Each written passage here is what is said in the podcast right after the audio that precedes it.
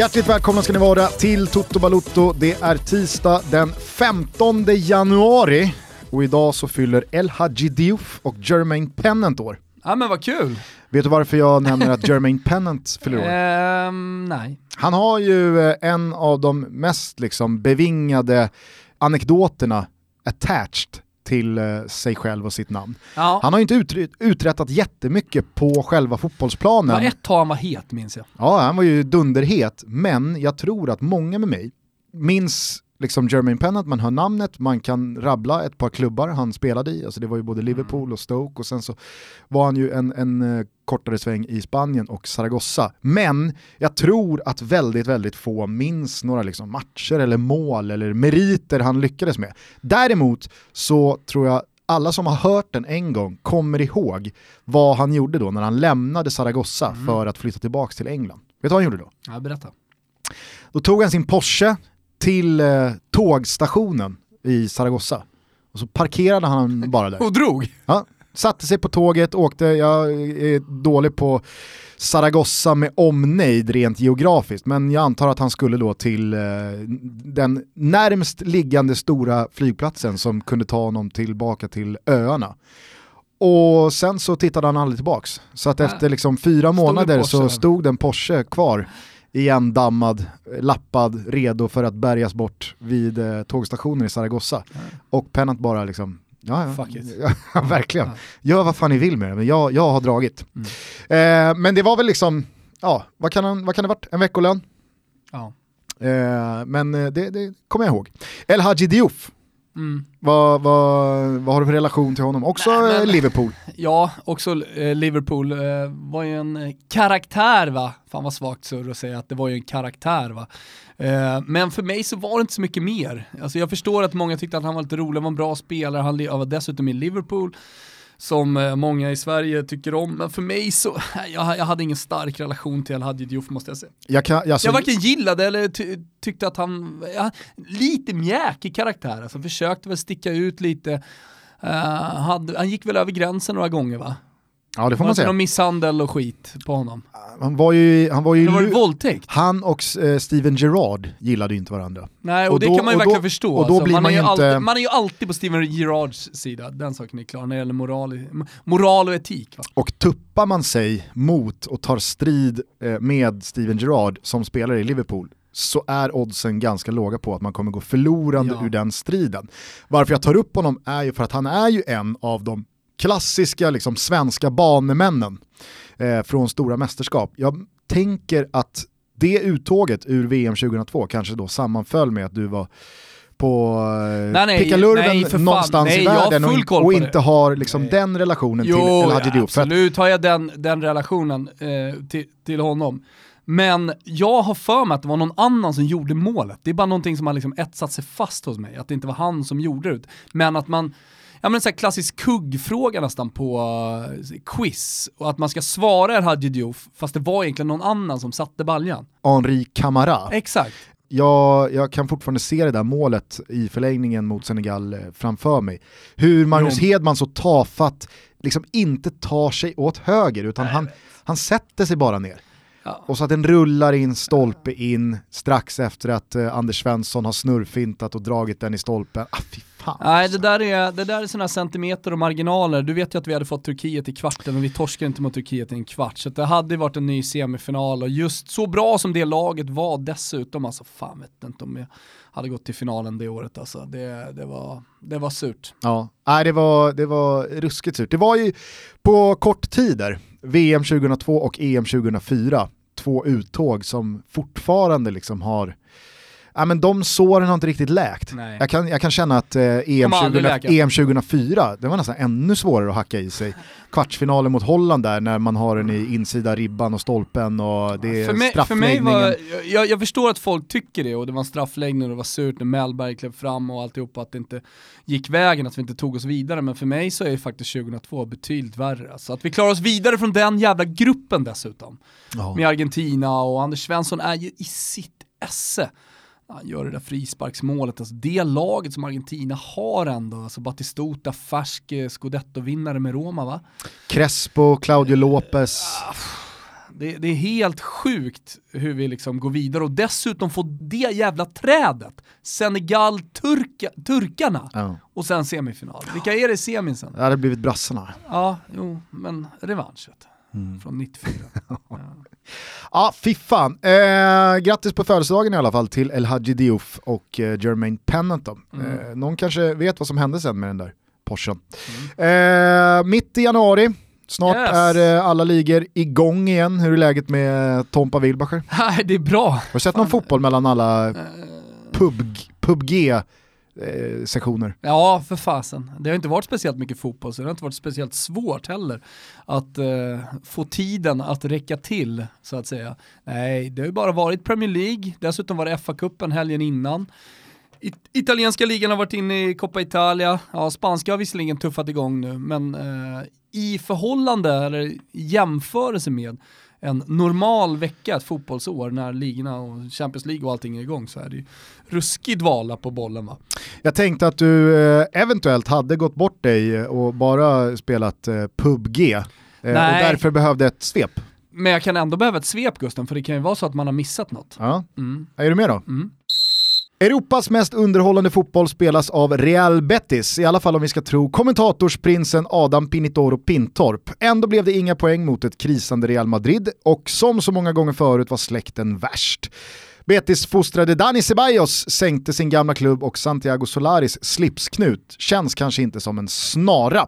Men några poäng plockades inte in på ligaledande Barcelona som enkelt avfärdade Eibar och en viss Lionel Messi, han gjorde sitt 400 La Liga-mål. Det är, för att sätta det lite i perspektiv, som att man skulle göra ett mål i varje ligamatch i över tio och ett halvt år.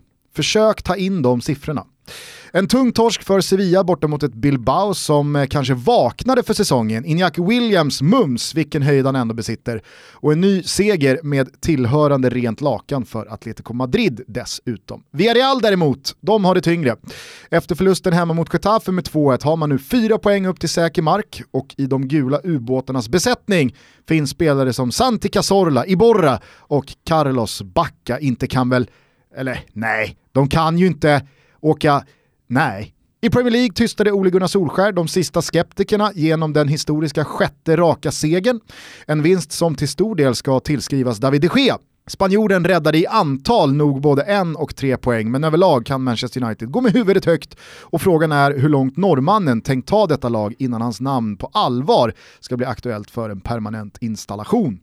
Liverpool vann knappt men rättvist borta mot Brighton och Manchester City fick en promenad i parken mot Wolves serverad efter Willy Bolis idiotiska röda kort efter knappt 20 minuter och Gabriel Jesus har på den tredje dagen återuppstått från de döda.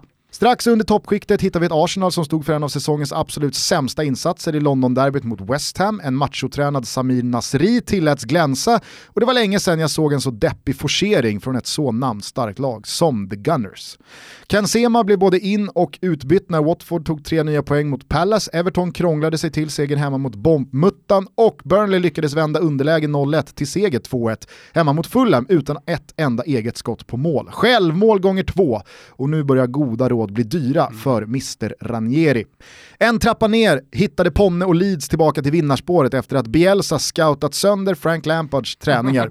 Och ytterligare en våning ner, i League One är vi nu alltså, kryssade tredjeplacerade Sunderland mot andra placerade Luton och med 20 matcher kvar har de svarta katterna uppflytten i egna händer. Get in! Sunderland till I fucking die. Frankrike är igång med ligafotbollen efter reflexvästar och julstök och bakom PSG har nu det gamla fina Lille parkerat på andra platsen. Monaco lyckades knipa en pinne borta mot Marseille och i Rennes så har kvicksilvermagikern Hatem Ben Arfa sannoliken vaknat till liv igen. Fjärde raka segern för de rödsvarta och CL-platserna hägrar. Svepet avslutas i Grekland. Vadå då undrar ni? Jo, så här är det nämligen. Mellan säsongerna 04-05 och 16-17 vann Olympiakos 12 av 13 möjliga ligatitlar. Ganska många envisa röster menar att många av dem på grund av mutor och shit var ofrånkomliga och i fjol bröts dominansen då AIK Aten kom tillbaka efter att ha konkat, återuppstått och vandrat hela vägen tillbaka till toppen. Och nu, efter halva serien spelad, så leder Thessaloniki-gänget PAOK med Pontus Wernbloom i laget med hela 8 poäng ner till Olympiakos. Ah! Det var matigt du, fick med lite grekisk fotboll också. Ja men det är väl kul när man uh, splashar, in, splashar in lite, lite, ja, men, eh, lite annorlunda ligor och länder. Mm. Bara få en liten update. Ja, herregud, absolut. Jag tror att många som följer fotbollen lite som du och jag gör, alltså att det finns en tydlig eh, hackordning. Det, det finns de stora ligorna och sen så finns det vissa lag, vissa spelare man har lite koll på. Vissa lags framgångar och resultat matas man ju av på grund av svenska inslag. Men det finns ju länder, Allt färre. Ja, verkligen, Ja, I fotbollen, Europa men ta länder som eh, Grekland eller eh, Portugal eller Mm. Turkiet och sådär. Det tror jag är länder som många, ja, men, man sätter sig liksom inte riktigt in i hur det går, utan man antar att ja, men det är väl som det alltid. Ja, I men det- Grekland så är det Olympiakos och Panathinaikos. Jo men eh, jag läste en intressant artikel om eh, Porto här nyligen. De leder ju den portugisiska ligan överlägset. Jag kommer ihåg vi pratade om det i höstas. När Porto återigen hade vunnit, de hade hamnat visserligen då i en svag grupp, men de vann den, eh, gått vidare till åttondelsfinal och jag tyckte att vi lite för lätt viftade bort dem med vänsterhanden.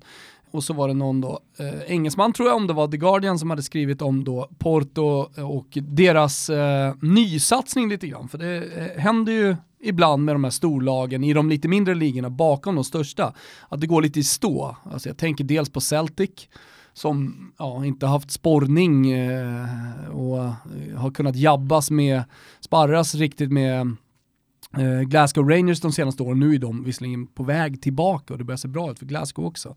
Så där kan man nog tro att Old Firm är På tal om Steven Gerrard. Ja, på tal om Steven Gerrard, gör det jättebra där, men även ekonomin börjar bli bättre, så att man kan nog tro på att eh, derbyt blir lite hetare vad det lider. Men eh, jag tänkte på det med Porto bara, att alltså, där är någonting på gång. Och Porto är faktiskt jävligt bra, så jag tror att vi fortsättningsvis också inför februari, inför de här åttondelsfinalerna, att vi inte ska bara vifta bort dem i alla fall. Det är ett litet varningsfinger som jag här nu höjer i luften Gustav. Slår dock eh, Roma ut dem så får man ändå säga att man återigen kväver de här Porto är på gång Äh, eh, jo, som, som alltid bubblar upp var Å andra sidan, år. går de vidare och är i en kvartsfinal, gör en bra match där oavsett, eller två bra matcher där oavsett utgång, så måste man ju ändå på något sätt ge Porto någonting. Ja, Ja, ja verkligen. Verkligen. Eh, annars så tycker jag att eh, det är mycket från det här svepet som är eh, värt att stanna till Tycker vid. jag. Tog du in det jag sa där om Messis siffror? Ja alltså, det är otroligt. Alltså 400 mål bara i La Liga. Det är ju 38 matcher per säsong i ligan. Så att gör du ett mål i varje match i 10 år. Om du spelar precis alla matcher, det, det gör ju ingen spelare i Nej, tio år. jag, alltså, jag, jag, jag tycker bara att det är otroligt när man Ah. liksom säger det så. Du gör ett mål varje match i 10 års tid. Mm. Då kommer du upp i 380 mål. Nej, han har varit eh, så otroligt dominant under en tid där fotbollen verkligen har utvecklats. Man pratar om att det är svårare som talang att komma fram. Konkurrensen är högre än vad den någonsin är, har varit. Det går snabbare än vad det någonsin har gjort. Eh, Spelarna är mer fysiska. Alltså det här en mot en eh, som tidigare var liksom McManaman och Overmar som liksom kom på kanterna är någonting helt annat idag med försvarare som är, också har utvecklats. Och att vara så dominant i den moderna fotbollen så att säga och fortsätta vara så dominant också, ha en så lång brintid som Messi har haft.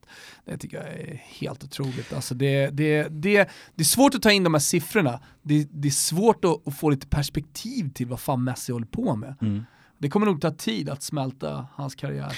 Jag kan... Eh, Och jag tror, jag ska bara säga det, alltså, nu är det ju Ronaldo emot, men, men jag tror ändå att så här, om 10-15 år, eller skit i, måste det vara någonting emot? De 10-15 år när vi blickar tillbaka på Ronaldo-Messi-tiden, alltså man kommer ju bara skaka på huvudet åt vad de uträttade på fotbollsplanerna, hur många titlar de vann. Alltså den här kampen mellan dem som ändå har funnits, två stycken så olika karaktärer, den som man ser på lite som den onda den andra som den goda, som har stärkts ytterligare de här våldtäktsanklagelserna då mot Ronaldo. Eh, det här kommer ju ligga, tror jag då, eh, återigen då, i, i, i en framtid då, och inte så lång framtid. Men även om, eh, låt oss säga 30-40 år, förutsatt att jorden inte har gått under då, Eh, att eh, när, när man kollar tillbaka, att det, det liksom verkligen kommer vara ännu tydligare den här, den goda och den onda.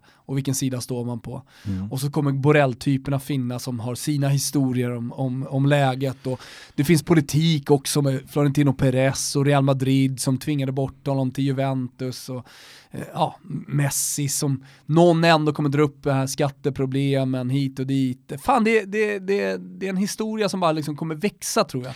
Kampen mellan Messi och Ronaldo. Jag tror dessutom också lever. att eh, Cristiano Ronaldo håller på att stärka sin legacy i och med de här två säsongerna som nu utspelar sig. Alltså dels den som Juventus gör och dels den som Real Madrid gör. För att skulle det här sluta med att Real Madrid okej, okay, kanske inte åker mot eh, Ajax i åttondelen, men säg stannar i eh, kvartsfinalen av Champions League, de kommer trea i ligan och det är en fiaskoartad säsong på alla sätt och vis. Samtidigt som Ronaldo eh, reser över Medelhavet till Turin, vinner ligan i överlägsen stil, kanske rent av går de obesegrade och om de skulle ta sig till en final och lyfta Champions League-bucklan, då tror jag att den, alltså det kapitlet av Cristiano Ronaldo stärker hans aktie och hans Sverige. eftermäle som fotbollsspelare mycket jo, men... mer än om man hade stannat en säsong till i Real Madrid, fortsatt leverera, mm. utmanat om ligatiteln, kanske vunnit en till Champions League-titel. Alltså, jo, men... de håller ju på att göra någonting otroligt båda två, även den här säsongen. Ja, ja nej, men det är det som är så jävla ballt också. Eh, och att han har kommit in i den italienska ligan, eh, leder skytteligan senast jag kollade i alla fall och eh, börjar faktiskt bli jävligt dominant även i Serie A. Mm. Eh, och jag, jag, tror, jag tror inte man bara ska vifta bort det heller, att komma till en ny liga, även om man är Ronaldo. Eh, det är många som har haft problem, och nu säger jag inte bara att komma till Italien, men att byta liga och, och, fortsätta vara så dominant i alla fall som, som man ändå är på väg att bli även i Serie A. Men det skulle säga är, det, det är det som jag tycker är så jävla ballt när man, när man då tittar på Messi och Ronaldo, att det, jag tror att det här bara kommer växa. Och att de här två olika lägren kommer finnas i, i all evighet när man, när man diskuterar dem. Och det, ja, men det kommer säkert skrivas böcker och krönikor och allt möjligt i, så länge vi lever. Skulle de här våldtäktsanklagelserna däremot sluta i en fällande dom eller något, mm. då tror jag att det blir ah. väldigt svårt för Ronaldo att över tid i historien hävda sig mot ja, Leo Messi. Ja, nej, visserligen. Och sen, alltså, kollar man tillbaka på jag ska inte försöka göra några spontana jämförelser med spelare som, eh, fotbollsspelare som har varit väldigt omtyckta som sen har gjort dumma grejer. Eh, men eh, supportrar, alltså folk som älskar en fotbollsspelare, eh, män i, i stor utsträckning, har ju en förmåga att eh, glömma bort det och att fortsätta idolisera spelaren och inte tro på anklagelserna oavsett om det blir fällande dom. Eh, men, men, jag tänkte säga det. Samtidigt jag, jag som det är skillnad på dumma grejer och dumma grejer, såklart. Jo men det är därför jag inte vill göra någon jämförelse. Jag, jag, ville bara liksom. Men det, det, det jag däremot eh, skulle säga är att om det inte blir en fällande dom så kommer det här ändå ligga kvar. Eh, och Team Messi kommer ju fortsätta ha det här då emot Ronaldo. Mm. Ehm, så, ja. Jag skulle bara säga det eh, som någon slags plusmeny till då Leo Messis 400 mål i La Liga. Jag kan inte eh, styrka det här med statistik, det kan säkert någon lyssnare hjälpa oss med. Men jag kan inte tänka mig att någon spelare har gjort fler assist än Messi under samma eh, period också. Vilket gör siffrorna ännu sjukare. Att ja. han har inte bara gjort 400 mål i La Liga, han har säkert smattrat dit en 200 assist också. Ja. Kanske att, eh, jag vet inte, Iniesta eh, var uppe på de siffrorna, ja. men jag tror inte det. Eh, så förmodligen så har Leo Messi någon slags assistrekord i La Liga också, mm. och det ska ju inte vara möjligt att ha gjort så många mål och dessutom legat bakom direkt eh, liksom, i princip lika många mål. Nej. Men... Eh... Fan att vi ändå 2019 i januari, vi har hela året framför oss, landar i ett, ett litet snack om Messi och Ronaldo återigen. Ja, nytt år, eh, nytt år, nya möjligheter att förändra sig, men vi tar dem inte. Den här veckan Gusten så är vi sponsrade av Cicere och vad får det dig att tänka på då undrar jag? Ja, det får mig att tänka på Marcus Rodén. Ja. Per Frick. Jajamän. Eh, hela ja, men Boråsgänget. Ja exakt. Eh, det är ju en massa Älvsborgare som har startat det här märket tillsammans. Det är ett klädmärke som har jäkligt snygga grejer. Materialmässigt eh, unika skulle jag vilja säga. Eh, vissa av deras tröjor är en blandning mellan skjortor och tröjor. Och det kan jag känna ofta när man kanske inte vill klä sig så här superdressat, men du vill fortfarande vara jävligt snygg och clean i din look. Eh, då passar det här väldigt bra och det är, tycker jag, ett segment som modet glömmer bort lite grann. Eh, så, så därför gillar jag det. Sen är jag lite för tjock ska jag säga, eh, så att jag måste väl komma i deras large. Du pressade, ju, du pressade ju tyngdlagen på Oscars. Ja, men jag är snart i deras large. Det blir ju så här, ska man gå upp till XL? Nej jag hoppar nog det utan jag går ner istället. Eh, jag måste säga att jag gillar ju liksom eh, att eh, de här grabbarna gör någonting utanför fotbollsplanen också. Ja. Inte bara sitter och spelar Fifa och, och petar sig i naveln. Mm. Utan att man liksom har en ambition att vilja göra någonting, ja men då gör man det också. Ja. Så Sis att, eh, kudos till eh, Big Dick eh, Per Frick och grabbarna. Ja det ska vi verkligen säga. Sen så är det så att Cicere stavas C-I-S-Z är det. Eh, så det är ganska enkelt att gå in när man har lärt sig den, den språkliga detaljen då ja. på namnet. Eh, och sen är det rea just nu. Eh, så de har rea på många av deras nya grejer. Gå in och i alla fall kolla på Cicere om ni inte har gjort det tidigare. Vi tävlade ut ett presentkort också förra månaden på 10 lax. 10 lax och vinnaren av det är Dennis Nordberg. Stort grattis i Stockholm utanför i eh, lite skabbiga Haninge. Ah, ja, okej. Okay. Mm. Så att eh, då får folk i Haninge hålla utkik efter en ytterst välklädd man här kommande, kommande tiden. Ja, så är det.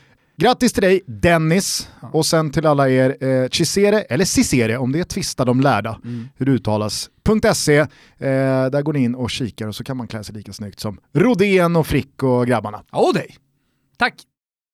Vi är också denna vecka sponsrade av Strive. Strive. Och efter ett litet kortare Serie A-uppehåll så är den italienska högsta ligafotbollen tillbaka till helgen. Eh, Roma-Torino bland annat. Mm. Eh, och sen så på söndagen så har vi ett riktigt fint möte, Napoli-Lazio. Den matchen har ju de senaste säsongerna blivit någon slags eh, favoritmatch för mig att titta på. Jag tycker det alltid blir så jävla smattriga tillställningar. Ja, det, är, det är lite sådär en match som, eh, av de stora matcherna som kanske hamnar lite i skymundan för man tänker först kanske på Roma-Napoli, om man nu tar Romlagen. Eh, och sen så finns det några matcher som kanske klingar lite högre, men precis som du säger, det här har varit en match som varit jävligt kul att kolla på de senaste åren. Jesper Husfeldt debuterar och dessutom så uh, kör ju La Liga på parallellt, uh, bland annat då med kanonmatchen under lördagen. Real Madrid mot Sevilla. Mm. Börjar ju bli riktigt uh, tajt där uppe i toppen. Ska Sevilla haka på Barcelona eller ska Real Madrid studsa tillbaka och visa vilka som bestämmer? De eh, glöder i alla fall, tycker jag, eh, ligorna nere i södra Europa. Så ni som inte har signat upp, gå in på strivesports.com eller ladda ner appen helt enkelt. 79 spänn i månaden, ingen bindningstid. Vad väntar ni på? Tack Strive för att ni är med och möjliggör Toto Balutto.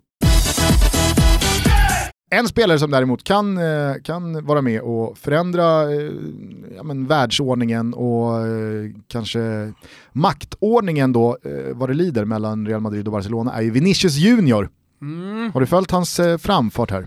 Nej, inte riktigt eh, måste jag erkänna. Jag tror att det var två år sedan kanske, i eh, Toto Baluttos linda, som eh, Real Madrid öppnade plånboken och hostade upp en jävla massa pengar för den här, eh, då var han väl 16 bast.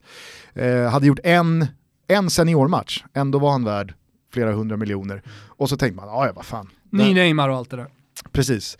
Han har ju stått på tillväxt här i Real Madrid Castilla Eh, och den senaste tiden, i takt var... med att Real Madrid verkligen har eh, gått kräftgång och haft blött krut i bössan, så har han fått fler och fler chanser. Var det inte när eh, Lopetegui fick sparken som eh, liksom, det, det, första draget var att flytta upp Vinicius Junior i A-laget? Ja, sen om det är liksom på Solaris order eller om det är Florentino Perez order. Ja, men man måste ju ändå spekulera till båda ja. i så fall, eller att det på något sätt är Solaris eftersom han hade honom och han visste vad han gick för. Han tränade ju Castilla tidigare. Ja. ja. och att det på något sätt då är frälst av Florentino Perez. Men jag tror inte att han är på, riktigt på den nivån i alla fall. Nej, och nu bara efter några veckor, Nej, alltså jag månad... menar att Florentino Perez inte riktigt är på den nivån att han är nere och petar i, i Vinicius Junior. Även om det är en stor investering mitt i säsongen. Det första du gör nu Solari, det är att ta med dig Vinicius Junior upp.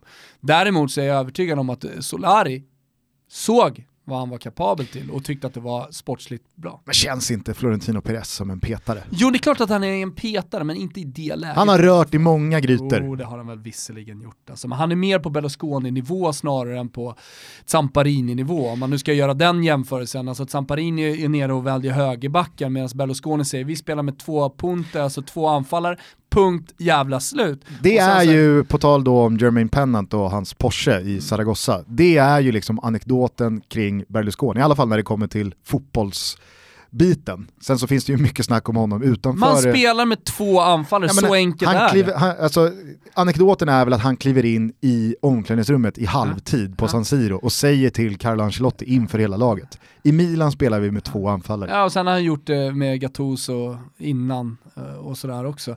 Han är ju fortfarande nu, alltså när han gör uttalanden om Milan, då handlar det ju bara om eh, att spela med två anfallare. Mm. Ja, det ser bra ut, Gattuso är en bra kille, det kommer säkert gå bra. Men Milan måste spela med två anfallare. Nu eh, äger han väl Monza, fotbollsklubben som Cedorf tidigare ägde.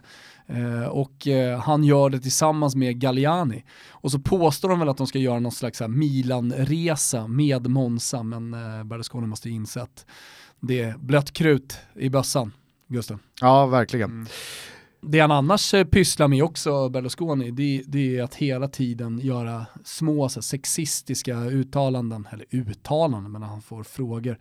Eh, italienarna älskar ju, alltså hans fans, när de står, ja, låt oss säga utanför eh, någon slags eh, byggnad där han ska vara, eh, bli intervjuad av tv. Så brukar frågan alltid komma, gillar du blonda eller brunetter? Och så kommer något svar då från Berlusconi. Ha, Båda, bara liksom rumpan är snygg eller någonting sånt där. Och så garvar alla och så blir det 3000 retweets. Det är eh, vad Berlusconi har begränsats ner till 2019. Ni som ändå undrade, vad gör Berlusconi idag? Jo, han gör små sexistiska uttalanden och han är fortsatt låst kring att Milan ska spela med två stycken anfallare. Hur som helst då, tillbaks till Lite Vinicius som att Junior. Andersson är totalt låst vid att spela 4-4-2. Lite som att eh, Carlo Ancelotti älskar sin julgran. Mm. Verkligen. Även om han hade Berlusconi som president. Ja. Det är in- Lite intressant. som att Pep Guardiola är totalt låst i att vi rensar fan aldrig bort den här jävla bollen. Man undrar vad bestraffningarna är för en rensning under en match Fast- från Pep Guardiola. Fast såg du igår när Ederson eh, klev ut från straffområdet och Ja. var uppe vid mittlinjen? Ja. Han såg inte road ut då, Pep Guardiola. Nej, det gjorde han Det inte. gjorde han inte. Hur som helst, tillbaks till Real Madrid och eh, Vinicius Junior i alla fall. För på bara några veckor, någon månad, så har ju den här unga brassen verkligen eh, dels fått sitt genombrott men också visat sig ja, men, vara redo för att vara en bärande spelare i Reals offensiv. Jag tänkte bara uppdatera dig på hur det går för målskyttarna i Real Madrid. Ge mig. Karim Benzema, om honom går det att säga mycket. Eh, Sitter du kvar i båten? Hjärtat klappar här Jajamän. Visar Thomas. Han har gjort sju mål eh, och han leder den Det är bra. interna skytteligan. ja. eh, att, jämföra då Äh, med, bra det! Att jämföra då med till exempel Messi som har gjort 17, Suarez gjort 14, eh, Stuani i Girona har gjort eh, 12, eh, Jago Aspas 10. Jävla trött anfallare stod han i. Ja. Hur som helst, Gareth Bale som skulle plocka upp manteln som Ronaldo lämnade efter sig, han har gjort fyra mål. Eh, lika många som eh, Sergio Ramos. Och sen så får vi Fan scrolla vi ganska synade Pinotoro långt när han ner sa att det alltså. blir ganska bra när eh, Bale får större ansvar. Bara han får vara lite skadefri så kommer det här nog bli ett eh, Real Madrid att räkna med på den absolut högsta nivån. Så. Eh, Marco Asensio, Ja, han har gjort ett mål. Lika många som eh, Lucas Vasquez, Luka Modric och Isco. Så att det har ju verkligen... Eh, Fan Mats Stuani, spelar inte han i Regina något här? Det är därför jag kommer ihåg den gubben och, som en ganska medioker spelare. Skitsamma, fortsätt! Stuani spelade i Regina. Visst var det det? Mm. Ja, jag minns det. Sen lämnade han för, eh, spelade han tillsammans par pissklubbar med. i. Spanien. Ja. innan han hamnade i Middlesbrough. Fick fart på grejerna. Hur som helst, alltså, jag, jag tycker att eh, Vinicius Junior verkligen eh, ser ut att vara the real deal. Det Mm. trodde ju du och jag om Mariano också. När han, eh, när han liksom kom in i Real Madrid under eh, tidig höst, Jo, men eh, såg bra- ut att vara världens bästa spelare, sen dess har det inte varit mycket Mariano. Men Vinicius Junior kanske är då svaret på alla knutar Solari behöver låsa upp. Hur bra tycker du att han är? Alltså, eller hur mycket potential tycker du att han har och hur lång tid kommer det ta? Alltså gör en liten snabb analys av läget. Om du bara säger så här, ja men han verkar ha, jo men ha vad? Är det 25 mål? Är det eh, liksom 25 mål, 15 ass? Eh, Är det om fem år? Är det nu? Var står han? Vet du vad han Jag vill är? veta, vad gör han i maj? Va, va, vad han har gjort till...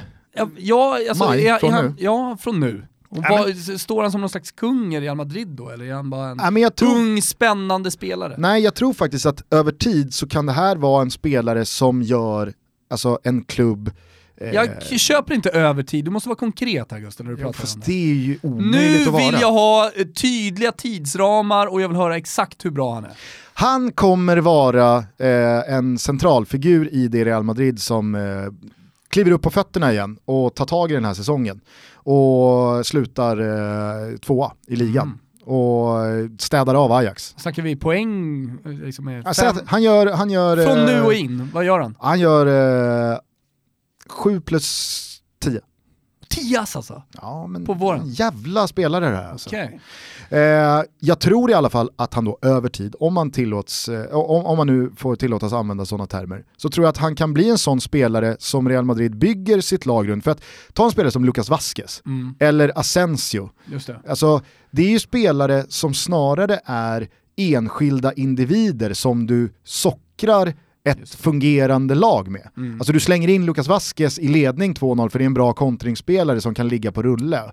Asensio såg ju ut att vara den här spelaren som att oj, här är, eh, här är tronarvingen född. yes. När han kom in och började bomba in eh, mål på egen hand, ah, Ronaldo. Ehm, men de här spelarna har ju under det senaste året visat att ja, men det här är ingen spelare du bygger ett lag kring, men jag tycker verkligen att Vinicius Junior, trots sin ringa ålder, med sin spelstil och med sin eh, ja, men, alltså, självklarhet eh, att vara liksom, liksom, centralfiguren i ett anfallsspel visar att det är runt mig vi bygger här. Mm. Sen så ser man ju, alltså, jag vet inte hur mycket du har sett av Real Madrid senaste månaden, men det är ju det är det är en gåta. Mm. Det går inte att förklara. Nej. Alla har sina olika Men- teorier och det är, ja men visst klubblags-VM hit och det har varit tränarskiften och man har inte hittat rätt. Nu bytte ju eh, Solari spelsystem här mot eh, Betis i matchen, spelar någon slags 3-5-2, bänkar Marcelo, alltså Här har vi möjligheten att på ett Fortnite-sätt bygga en bro va? Eh, direkt över till silly season. Vill du göra det eller vill du bygga den bron och spara den till senare? Nej men jag skulle bara vilja säga då att den här Sevilla-matchen som nu stundar till Mm. helgen är ju verkligen en chans för Real Madrid att sätta punkt för en riktigt pissig första halvlek av den här säsongen. Ta nya tag, visa att den där trepoängen borta mot Betis inte var en eh, engångsföreteelse. Ta ett par vinster här på rad, sen gå in och städa av Ajax och gjuta lite jävla mod i det där laget. För att, alltså, jag satt i förra veckan med Martin Åslund och han menade ju på att det finns ingen riktig världsklasspelare i Real Madrid och det kan jag, alltså jag, jag, jag kan inte ställa upp på det. Nej. Alltså det är ju fortfarande ett lag som sitter och trycker på Modric och Ramos och Marcelo, Varan, eh, Casemiro. Sen är ju jag absolut inte team Benzema, där måste det ju hända någonting. Ja, alltså... Men Vinicius Junior, frälsaren är född. Fräls, det var kul, alltså det bästa hade ju varit, i min värld i alla fall, om då frälsaren hade även blivit frälsaren individuellt för Benzema. Du pratar om 10 ass, att de 10 assen sitter på Benzemas fot. Det hade varit eh, vackert tycker jag. Som en slags eh, eh, på nytt för Benzema då. Fan jag backar till 8 plus 8. 10 är för många. 8. Ja, Okej. 8 plus 8. 8 plus 8? Ja. ja Okej, jag fan att det var 7 plus 10. Skitsamma. Du, 7 plus vill du 8. kliva över denna bro Ja. eh, till silly season kort? ja, absolut. Det är ju eh, mitt i fönstret. Jag tänker att vi tar eh, många som inte har följt, tror jag, silly season än så länge. Men det har ju inte Eh. riktigt kommit den här eh, Nej. bomben. Det, själva bomben har väl kanske inte riktigt Jag tror kom- att, jag tror kommit, att men- fler än vad man tror har tänkt, vem Pulisic? Ja, det är nog ganska många som har gjort. Ja. Men, eh, jag, alldeles oavsett, alltså bomben har inte kommit, januarimarknaden är svår, det händer inte så mycket. Jag kommer ihåg de två sista åren som jag var i Milano och gjorde deadline day, så fick man ju verkligen liksom kriga för att eh, hålla uppe intresset, sen fanns det ju annat att rapportera från Milano med massa agenter och sportchefer och så vidare. Så det, det, det, var säkerligen, folk fick ju ut mycket från sändningen. Men rent nyhetsmässigt, att följa Bo Bonaventura sista tre timmarna, det, det, var väl halvkul så att säga. Ja. Eh, och nyhetsvärdet var väl inte så här jättestarkt. Men det händer en hel del ska jag säga i januari. Och det går mycket rykten. Och jag tror intressant. att det är många som inte riktigt har koll på det. Fan vad intressant det ändå är ur ett rent medialt perspektiv att titta på den där silly season-eran som var. Alltså från, från att deadline day och silly season Nu var... pratar vi Sverige ska Exakt, sägas. i Sverige. Var ganska långt bort och det var inte jätteintressant utan när fönstret hade stängt så kunde man summera det på en sida. Det här är klara övergångar in och ut och tjo och tjim. Det, that's it. Sen så var det ju ett par, tre, fyra år där, där det var liksom Expressen, Aftonbladet, maratonsändningar, korrespondenter på plats i England och du var i Italien och folk var i Det var ju Paris. min idé ju, att vi skulle ja, åka ja, men- tillsammans visserligen, eller Nettelblatt tyckte att det var, lät kul, och sen så var, var det jag tycker att jag revolutionerade de sändningarna. Från att liksom Bränning och Niva satt och käkade smågodis så gjorde vi ändå någonting här och jag stod mitt bland agenterna. Och året eh, efter så var ju Wegerup där för bladet. Mm. Sen så hade inte hon, hon hade inte den, ja men eh, erfarenheten då kanske från att sända där, så deras, de fick inte ut maximalt från att hon var där. Samtidigt som jag då redan hade etablerat en kontakt med Di Marzio och alla de här som var med i intervjuer med mig. Och så. Alltså det, det får jag ändå säga som en av de liksom, stora revolutionerande grejerna man har gjort. Men Absolut, det har inte att det, förvaltats och det har inte tagits hand om efter det. Jag, jag är helt övertygad om att man hade kunnat gjort det här intressant. Men det man gjorde från Expressens sida och det bladet fortsatte göra, det var ju bara, äh, vad fan, in med, in med gubbarna i studion va, och så, eh, så surrar vi på. ja, men jag tror också att, alltså för att dels, jag, jag håller med dig, det var Alltså hur revolutionerande och trött det var är det inte att sitta, på ni, sitta och kolla på att Niva skojar om att eh, han smaskar om lösgodis och, och Bränning skrockar om någon grej som har hänt, någon som kört i diket för fem år sedan. Det är ju det som sändningarna begränsades till i, i slutändan. Och det var ju därför mm, liksom Expressen, antingen gör vi, sa jag också till dem, antingen gör vi den här stora satsningen och så är vi på plats, eller så är det helt jävla ointressant. Vi ska Mm. sitta i en studio och babbla. Nej men det är det jag menar, att det här känns ju verkligen som en svunnen tid trots att det var så nära inpå. Idag, skulle, alltså, om, om, om Expressen eller Aftonbladet nu om två veckor dundrar ut att vi sänder live hela deadline day från åtta på morgonen till två på natten, då hade jag känt så här, snark. Nej men det ska man inte göra och det tror jag man har kommit underfund med att så mycket händer inte och är man inte på plats så är det svårt att fylla tiden. Däremot är jag helt övertygad om att Deadline Day-sändningar lever. Du och jag skulle kunna göra en magisk Deadline Day-sändning med eh, gäster, vi skulle kunna ha det bara ljud, vi skulle kunna sända som AMK morgon med Sonneby, Soneby. Soneby menar jag. Hörde hur fel det lät, Sonnerby. Eh, med Soneby, alltså så här, det, det finns sätt att bara sända ljud live och vara med. Jag skulle kunna komma på tre, fyra idéer som är jävligt roliga att göra kring deadline day. Så det lever, det är bara det att, eh, det, är bara det, att eh, det, det har väl dött av lite. Ja, även deadline day har ju dött av lite. Jo, Det händer inte så jävla mycket, många Ja, klubbar är ju men klara redan då, innan mycket sista hända. 24 Men timmarna. li- Ja, fan, men mycket händer ändå Gusten. Ja.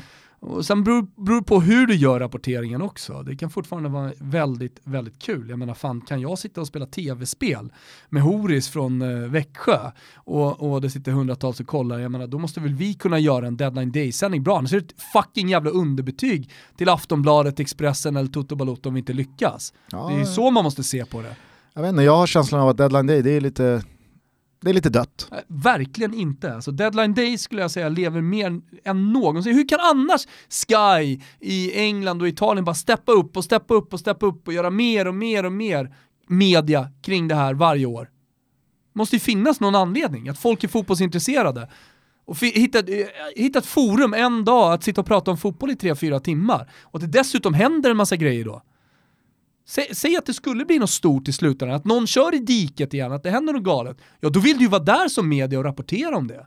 Du vill inte sitta tyst med off på micken. Ja, nej, jag, säger, jag, går, jag går bara till mig själv. Jag, alltså, för mig... Du kommer ratta in, händer någonting du märker, någon skriver i en WhatsApp-grupp till dig, shit det här händer. Då är det du som sitter och kollar på den där sändningen. Ja, kanske. Ja, men du är ju å andra sidan en golfspelande 30-åring, så det är liksom, du hänger kanske inte riktigt med i utvecklingen här Gusten. Vilka spelare har du lite extra koll på här nu då inför eh, januarifönstrets andra Ja, halva? eh, det är så, först och främst så har jag koll på Alvaro Morata och Nicola Kalinic. Mm. Har du hört talas om den här eventuella, inte swappen, men eh, transferkedjan? Morata eh, har eh, frusit fast i eh, Sarris box i eh, Chelsea och London. Men Och Kalinic sitter i eh, Atletico Madrid med Diego Costa på väg tillbaka från skada. Ja, exakt. Eh, vi pratade ju om det innan sändningen. Jorentes lön. Hur mycket var den på? Ja, den ligger på 100 000 pund i veckan. 1,2 miljoner i veckan har han. Ja, så alltså nästan 65 miljoner per år om man pratar svenska kronor. Eh, Morata, han sitter alltså på 90 miljoner per år. Mm. Vad blir det då? I pund i veckan höll jag på att säga. Men det är i alla fall mer än Jorente. Det ska han såklart ha. Det är två galna löner, speciellt utifrån hur mycket de här eh, Tottenham och eh, Chelsea får ut i form av mål eller assist. Och det är dyra mål. Ja, det är ruskigt dyra mål. Så det är väl inte konstigt att de kollar på en eventuell försäljning. Morata sägs nu, och det är det här som är intressant, han sägs vara beredd att gå ner i lön för att då ansluta sig till Atletico Madrid. Istället för Kalinic som är på väg, vart då? Det här är lite roligt. Till Monaco. Ah. Ja, till eh, Thierry Henrys Monaco. Elefantkyrkogården Ja, exakt. har det blivit här nu. Efter att Naldo har anslutit, Fabregas är väl eh, klar. Mm. Eh, ska då Kalinic in? Ja, det är, jag är ledsen alltså, men det, det, det, är, det är ingen framtidstro där. Nej, det är väl ingen jätteframtidstro. Eh, och på tal då om så här, spelare som man börjar, jag förstår att folk i alla fall börjar tappa lite hopp. Mario Balotelli född 1990, så han blir alltså 29 i år. Alltså den här eviga inte du. talangen som man väntar, nej, man väntar på att explodera. Nytt Ett år, yngre, ett år yngre än Gugge Dahlin. Nytt Eh, år, Balotelli. nya möjligheter för Super Mario. Ja, så kan man tycka, eller så kanske man ser lite på Super Mario eh, om man är Thomas Wilbacher, men de flesta gör inte det. Däremot så är Marseille intresserade av Mario Balotelli och då börjar folk tänka sig, ha galen klubb, tokiga supportrar, Mario Balotelli, lite tokig spelare som, som kommer in där. Så det är det ena, men det, det, så det är en övergång som i alla fall ska ha koll på. Sen vet du att Chelsea är sugna på mittfältare va? Mm. Leandro Paredes. Han har du koll på och kan lägga ut texten om. Ja, eh, det är ju en eh, stor, eller han, han anslöt till Roma som eh, liksom the next big thing på centralmittfältet. Skulle bli den här tvåvägsspelaren, lite yngre då än Stråtman och De Rossi och Nainggolan. Men det, det lyfte aldrig riktigt till de höjderna man hoppades på. Så att han, när, han, när han gick till Zenit för typ 300 miljoner så kändes det snarare som att ah, ja, det, det, det gör inte så stor skillnad. Men det var ju Paredes som eh, tog det där gula kortet för att eh, få åka hem och stötta, om det var Bocca eller Ribbe, jag kommer inte ihåg. Så. Eh, så att, men ja. nu är Marina Granovskaja eh, jävligt sugen på att ta honom till Chelsea. 35 miljoner euro snackas det om. Eh, ett eh, kontrakt som ska sträcka sig till 2023, 4,5 miljoner euro och då gör den eh, skickliga matematikern direkt då överslagsräkningen eller eh, summeringen att han då skulle tjäna halva av vad Morata, halva lönen av Moratas om han skulle gå dit. Eh, så- Men får jag bara fråga dig, eh, alltså, du som har järnkoll på då, eh, de, de italienska klubbarna, Moratas exit, Mm. den föranleds väl i sådana fall av att man plockar in en anfallare och det har ju snackats om Gonzalo Higuain väldigt länge, som mer eller mindre uttryckligen har sagt att jag vill lämna. Mm. Eh, det, och, och vad, vad bedömer Nej. du? Nej, jag bedömer möjligheten som väldigt låg. Alltså, eh, framförallt eh, på grund av att Milan behöver honom. Om man bara säger rent numerärt som eh, nior, även om inte Milan ska spela som Berlusconi vill med två punter så, så finns ändå den möjligheten och Gattuso har väl ändå fått någonting med sig från alla år under Berlusconi så ibland så vill han ändå spela med två anfallare. Vet du vad Milanisti, vet du vad Milanisti måste sluta tro? Att de är lika bra som de var under, nej jag vet inte. De måste sluta tro att svaret är Cutrone. Gjorde två mål i kuppen här senast, efter ett inhopp. Jag säger, Nej men alltså, är jag tycker att han är någon slags Inzaghi-svar. Jag tycker att han ska finnas i en trupp. Däremot så behöver man en världsspelare. Mm. Det håller jag helt med om. Alltså, en Gonzalo Higuain som levererar, och där finns också Cutrone. Men jag är precis inne på samma linje som du, att det kanske inte är Cutrone idag som är svaret på eh, framtida liksom, två, tre år eh, titlar eller titelstrider. Det, det, har jag, det håller jag helt med om. Men eh, Arsenal rör ju på sig också. Mesut Özil vet du är ju på väg bort. Ja det ska tydligen vara en jävla schism mellan honom och Unai Emery. Det stämmer. Det, det ska vara nästan på boxnivå mellan de två. Fan vilken, vilken löjlig Ja, fight det hade varit. Ja, herregud. Jag- Emery mot Özil. Ja. ja, där är ingen som dör. Mycket rimärken och allt det där. Men eh, då är Gunners sugna på Carrasco. Mm. Spelar ju nu i eh, Dalian Yifang. Det är ju Ranegi och Stares gamla klubb. Ja, oh fan, det är där han spelar alltså. Mm. Coolt. Och Denis Suarez som ska ha sagt till Barcelona att han vill lämna. Får man ju eh, förstå, alltså med, med den konkurrenssituationen Dennis Suarez sitter och, och, och jobbar med så, så kan man ju misstänka att han är sugen på att lira boll. Och sen finns det, det finns ju väldigt mycket rykten, men nu har jag valt ut några som jag tycker är lite roliga, så jag har två stycken kvar då. Det ena är att Ryan Babel intresserar vem då? Vilken tränare har börjat kika på Ryan Babel? Som alltså spelar i Besiktas ex-Reds. Vem fan är så jävla ofräsch att man I tittar... England. I England också. En som har vunnit ligatiteln, en tränare som har vunnit en ligatitel. Jaha, ja, men då är det väl Ranieri då i Fulham. Ja, buxingen. Känner väl att han kanske inte alltid kan lita på att det blir mål av Mitrovic. Nej, samtidigt så tycker jag att eh, det, det, det krävs ju ingen hjärnforskare för att se på Fulhams säsong och förstå vad som är problemet. Det är ju inte offensiven, det är ju defensiven. Alltså de måste ju, de måste ju lappa ihop de eh, hålen som det där lakanet har. Det läcker som ett såll. Ja, så är det. Eh, två spelare, eller två noteringar som jag också- gjort i mitt lilla silly season-block här Gusten, det är att eh, Dembélé nu verkar gå till, eller det är väl i stort sett klart, han går till Beijing Guan. Så tack och adjö då för eh, ja, den här tiden i Tottenham och alltihopa Dembélé. Och sen så noterar jag en spelare som vi ska följa, född 99 precis som Alexander Isak, i samma klubb numera också, Borussia Dortmund, framför näsan på precis alla storklubbar i Europa, snodde Balerdi från Boca Juniors, en mittback som ska vara the shit.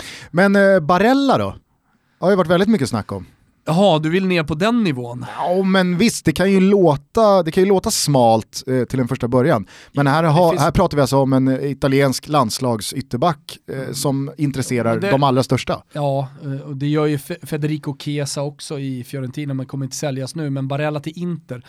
Eh, Och sen så har det ryktats om de andra klubbarna också, det här går upp och ner lite beroende på vilken eh, silly season-journalist man följer, om det är Gianluca Di Marzio eller om det är Pedola eller Laudisa, vem det nu är. Så att det där går lite upp och ner vem det är, men, men för mig verkar det ändå vara Inter som ska ta Barella. Och det är en spelare med karaktär, alltså som har huvudet och som är en jävel att möta på planen, men har också fina fötter. Så modern tvåvägsspelare, eh, som jag tror kommer vara en sån mittfältare som gör en del mål.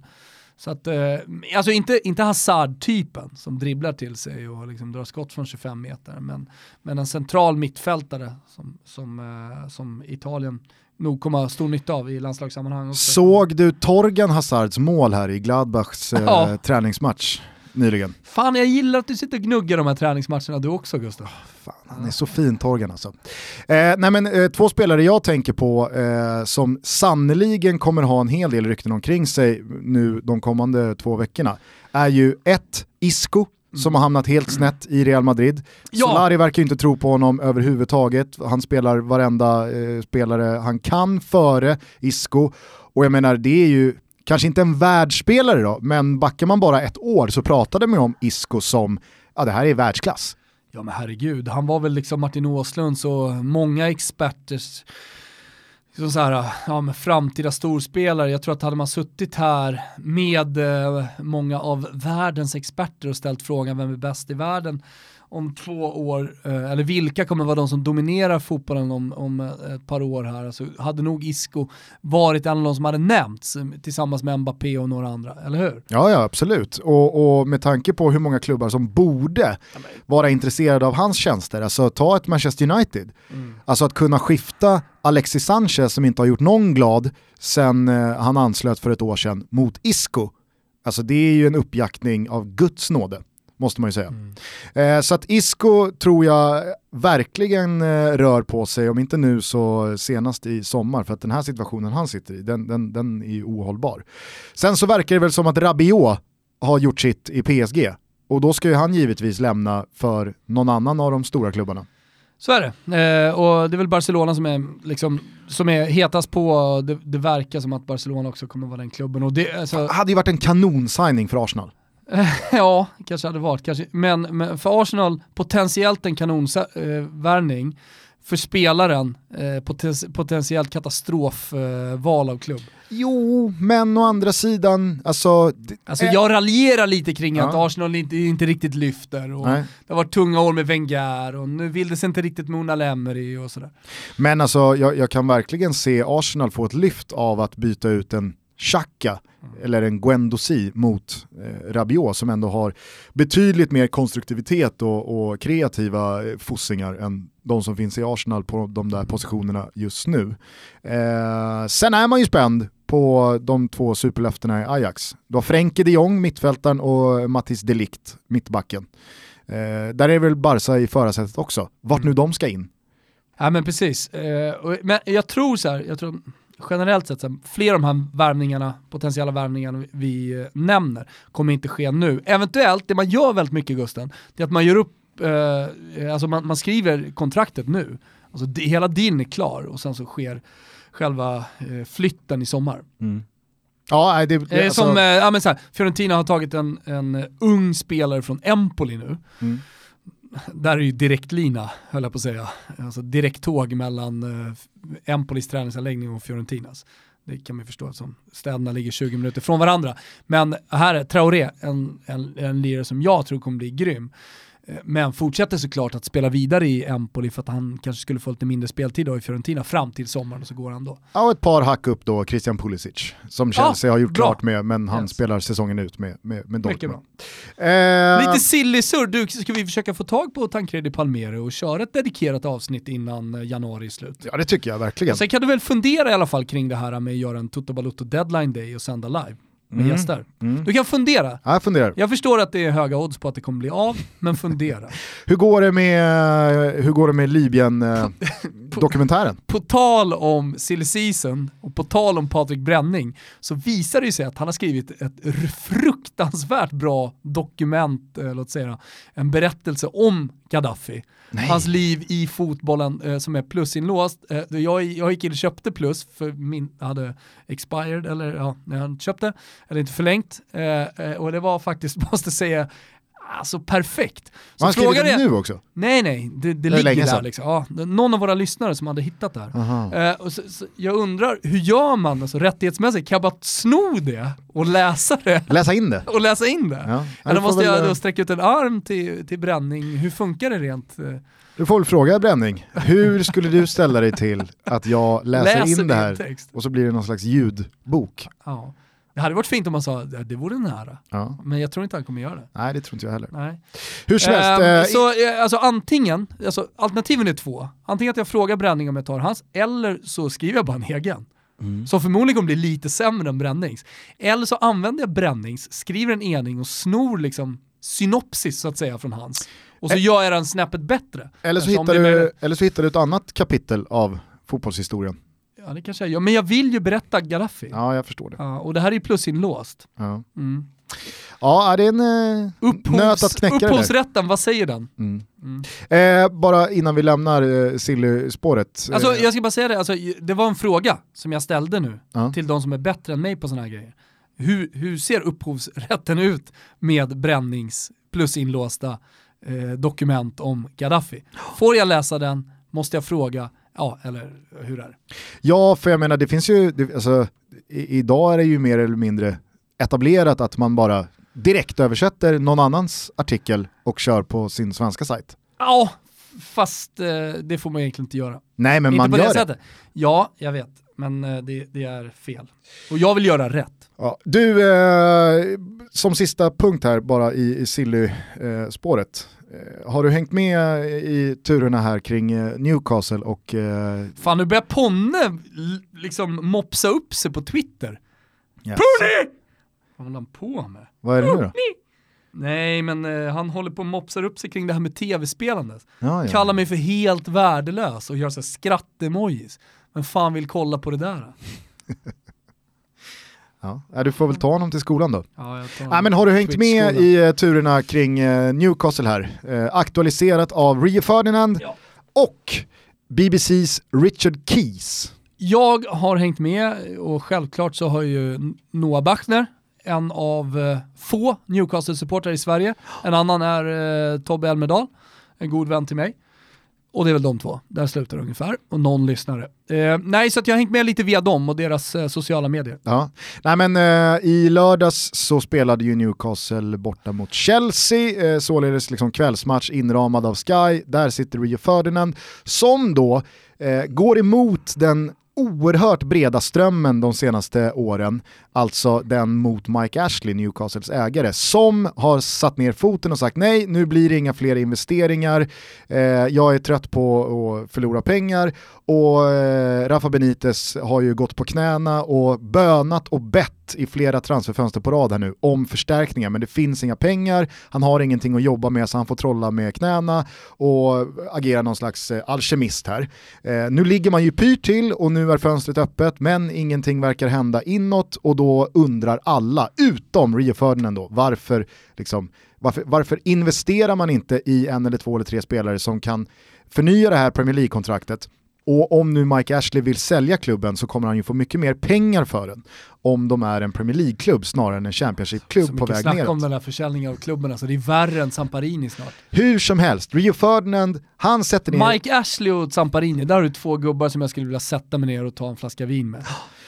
Rio Ferdinand, han, eh, han slår i alla fall näven i bordet i den här studion då. Snacka Och, om låsta gubbar, där har du låsningar. får jag prata klart här? Ja. Han dundrar då ut att Herregud. nu måste man sluta gnälla. Mike Ashley har tagit ett korrekt strategiskt beslut här. Det ska inte investeras mer. Om det inte passar Rafa Benitez, då är det väl för fan bara gräva i dina egna fickor och köpa spelarna själv till klubben. Det här tycker alltså Rio Ferdinand är då en rimlig lösning på eh, Newcastles problem. Att, Rafa, du kan inte sitta på presskonferenserna och gnälla här och, och eh, liksom lägga skulden på någon annan. Vill du ha en spelare så får väl du knäcka din egen spargris och köpa de här spelarna. Banbrytande åsikt. Då tänker man ju så här, det är ingen som kommer toppa det här liksom, vad gäller dumhet och naivitet. Eh, men då säger ju då Richard Keys, hold my beer, så att säga. Okej, ja, ja. Vet du vad han säger? Han- oh my Guinness, vad säger Han, han? han höjer liksom eh, Rios eh, första eh, bet. Ja. Han re-racear genom Jaha. att säga, jag tycker att eh, Rafa Benitez inte bara borde köpa spelare, han kan köpa klubben. Han borde själv, han borde själv hosta upp vad Mike Ashley vill ha. Om man nu älskar Newcastle, så köp klubben då. Köp den själv. Det är så orimligt. Det är så jävla dumt. Ja. Så att, eh, nej, det, det, det, det, det är en gulasch. Men till Rio. Ferdinand har väl aldrig känt speciellt smart va?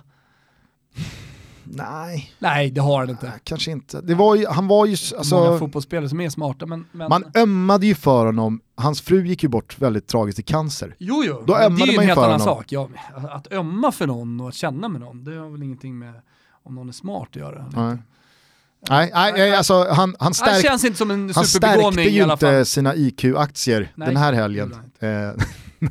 när han då alltså föreslog att Rafa Benitez själv kan hosta upp eh, för spelare till Newcastle. Eh, med det kanske vi ska stänga ner veckans första avsnitt. Eh, vi gör det. Mm. Eh, och sen så eh, säger vi väl så då till alla som sitter lite på spänn att vi kollar på en deadline day-sändning live. Vi kollar, eh, eller vi kollar inte bara på, utan vi vill ha svar på hur det ligger till med bränningsdokument här kring Gaddafi. Ja, Och så håller vi koll på de här spelarna som vi nu har bollat upp. Det är ju många högintressanta namn som antingen ska bli kvar det, eller byta klubb och sådär. En Tancredi Ja. ska vi ha koll på. Så. Tancredi väver vi in också här. Mm. Eh, men en spelare som blir jävligt intressant att följa kommande två veckor blir ju eh, Djurgårdens anfallare Aliou Badji. Som alltså tackade nej till eh, den kinesiska klubb som hade fått sitt bud på 50 miljoner kronor accepterat eh, av eh, Djurgårdens sportchef Bosse Andersson. Han hade blivit Djurgårdens största eh, försäljning eh, någonsin, men 21-åriga Badji valde alltså av eh, liksom karriärslogistiska anledningar att säga nej, jag ska inte gå till Kina nu för att jag vill bli Afrikas bästa spelare och eh, jag tror inte Då är man att, bättre än Mohamed Salah. Jag vill bara liksom. Nej, men jag tror inte att Visa det här steget är rätt, utan jag vill gå till en av de stora fem ligorna i Europa. Eh, det här sätter givetvis Djurgården i en prekär situation i och med att Kina tenderar att betala i runda slängar dubbelt så mycket som europeiska klubbar. Så att det som ligger på bordet från europeiskt håll är väl 25-30 miljoner ish från några franska klubbar.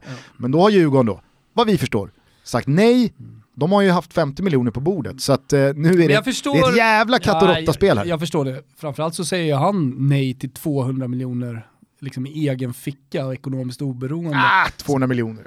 Var det inte? Nej, Nej, okej, var sorry. Jag- Fan vet jag, det var någon, någonstans hade jag läst. Skitsamma jävla massa miljoner. Ja. Sa han nej till. Nej, det var ju fan Priovic. Han fick 250 miljoner, så var det. En kvarts, Kvarts miljard Det var nog det som stökade till det i skallen för mig. kanske var 20 miljoner då för Badji. Jag skit- För- Det var inte det jag skulle säga, men, men i, i de här tiderna där man väldigt snabbt slänger sig med liksom termer som modern fotboll, eh, fotbollsspelare är handelsvaror och jag menar ta bara januari månaden där eh, ja, men det här, den här fotbollsmarknaden verkligen blomstrar och, och fotbollsspelare är mer varor än vad de någonsin har varit.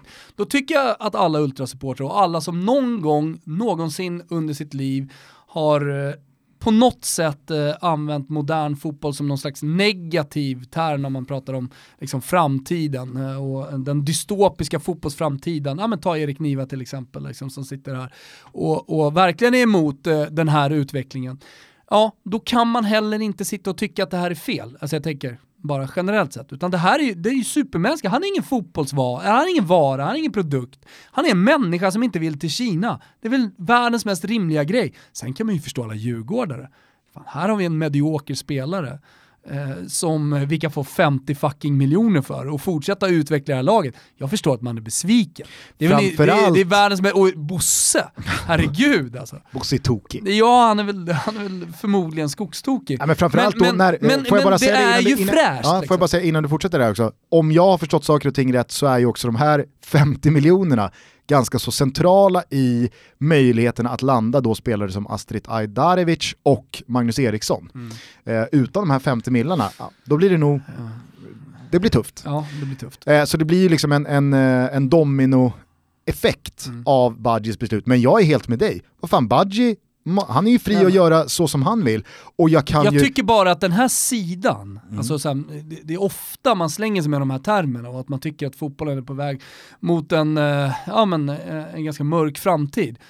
Och man är ofta väldigt mycket emot hela, liksom, de som styr fotbollen som idag är sportchefer, agenter, presidenter, eh, det är oligarker och rika ryssar och så vidare. Jo men då måste man ju kunna omfamna att, eh, jag menar som neutral fotbollssupporter, inte som djurgårdare men som neutral fotbollssupporter, att faktiskt Badji eh, tackar nej. Och, att det, att, och tycka att det är ganska rimligt också. Mm. Eller? Ja, Att alltså, någon inte bara går efter pengarna. För jag menar så här, är Kina då intresserade och vill köpa dem för 50 miljoner och ge honom väldigt mycket i lön och han tackar nej, då borde det ha funnits en del intresse från andra klubbar också va? ja, men Alltså det är inte så att han bara, att det ligger ett bud på bordet, inga andra har hört av sig, utan... Det, Men så är det ju inte, har- men det, har väl diffar ju liksom säkert, en, det diffar ju säkert för Djurgården en, en jävla skillnad i De peng. enda jag förstår här, det är Djurgårdarna och Bosse. Och Ja. liksom, det, det, de fattar jag till 100%. Men, men eh, ja.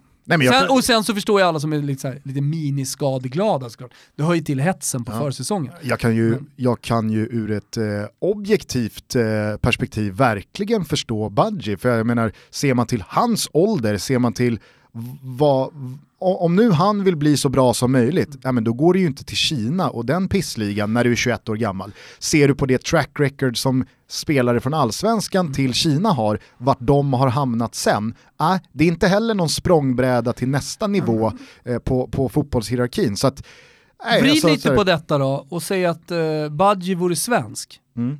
Hur hade surret gått då? Ja, det du och jag sitter och pratar om här nu, att det här faktiskt är, om man bara tar ur Badgis perspektiv, det sportsliga, som du Gusten är inne på här, att det, det bästa är ju faktiskt att då vänta ut kanske ett bud från Frankrike, i ett land dit han kan komma och dessutom prata språket och, och, och på ett socialt plan kanske anpassa sig betydligt snabbare.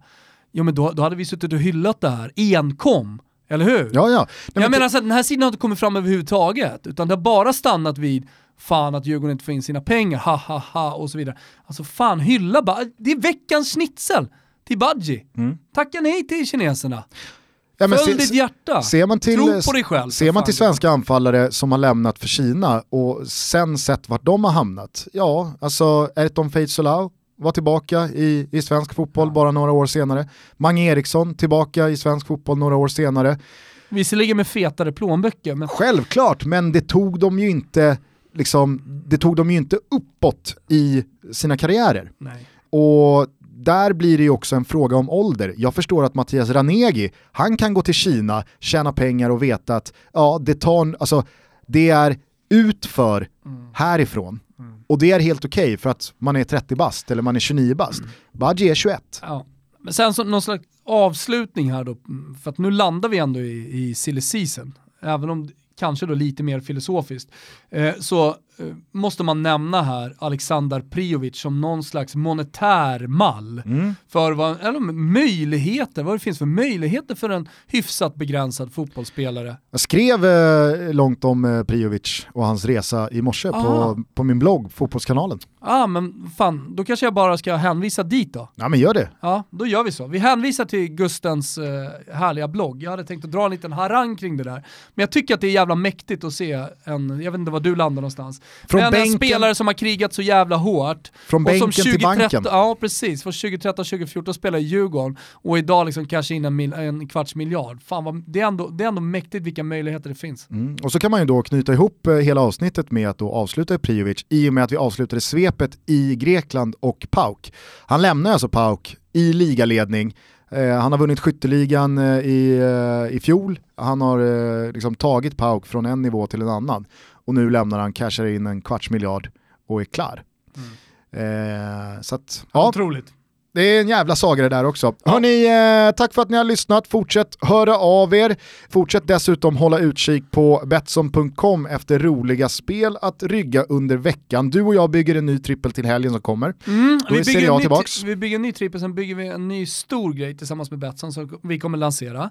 Och på tal om stora grejer som kommer lanse lanseras här inom kort så kommer vi att lansera vår egen fotbollsturnering som vi kallar i, i alla fall det här stadiet för Coppa Toto. Kommer gå av stapeln eh, första juni och andra juni till de som går till eh, final. Eh, det kommer bli så jävla maxat, eh, precis vad man önskar av en fotbollsturnering.